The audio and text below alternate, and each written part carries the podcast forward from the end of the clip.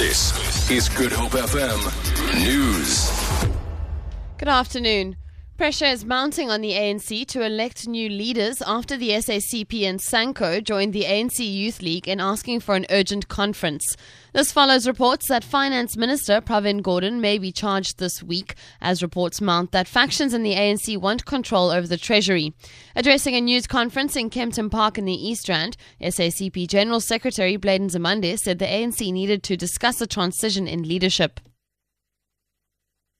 The SACP believes there is great merit in considering the possibility of a national ANC consultative conference or a special conference prior to the ANC's national conference next year. The aim of the consultative conference should be to unify the ANC and indeed the broader alliance on a principled programmatic basis. Agreement should be reached, if possible, on the transition to a new leadership and at the very least on mechanisms to ensure that the December 2017 conference will not be characterized by a shootout between winner takes all mutually exclusive slates.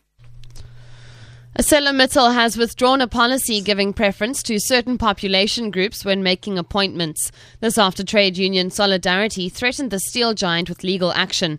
The union reacted after ArcelorMittal notified employees in a letter earlier this month that 100% preference would be given to des- designated groups when making external appointments in the future. Solidarity Deputy General Secretary Marius Croucamp says the union will still play a watchdog role to ensure that Acetal adhere to the Employment Equity Act.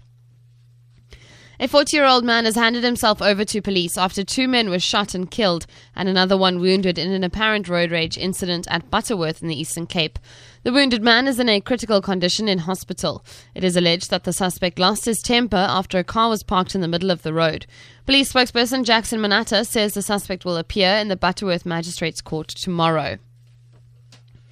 South Africa and Japan have signed an agreement which will see Tokyo increase investments in this country. Japan has also agreed to double the number of South African university students attending Japanese universities. The agreements were reached on the sidelines of the Tokyo International Conference on African Development in Kenya. Trade and Industry Minister Rob Davies. That there would be a particular Japan uh, focused desk on our side, and then there'll be a, a specific South Africa focused desk on their side. So I think it's a it's an indication that uh, we are moving uh, further forward uh, in uh, uh, our relations. Which was for Good Hope FM News, I'm Vicky McCullough.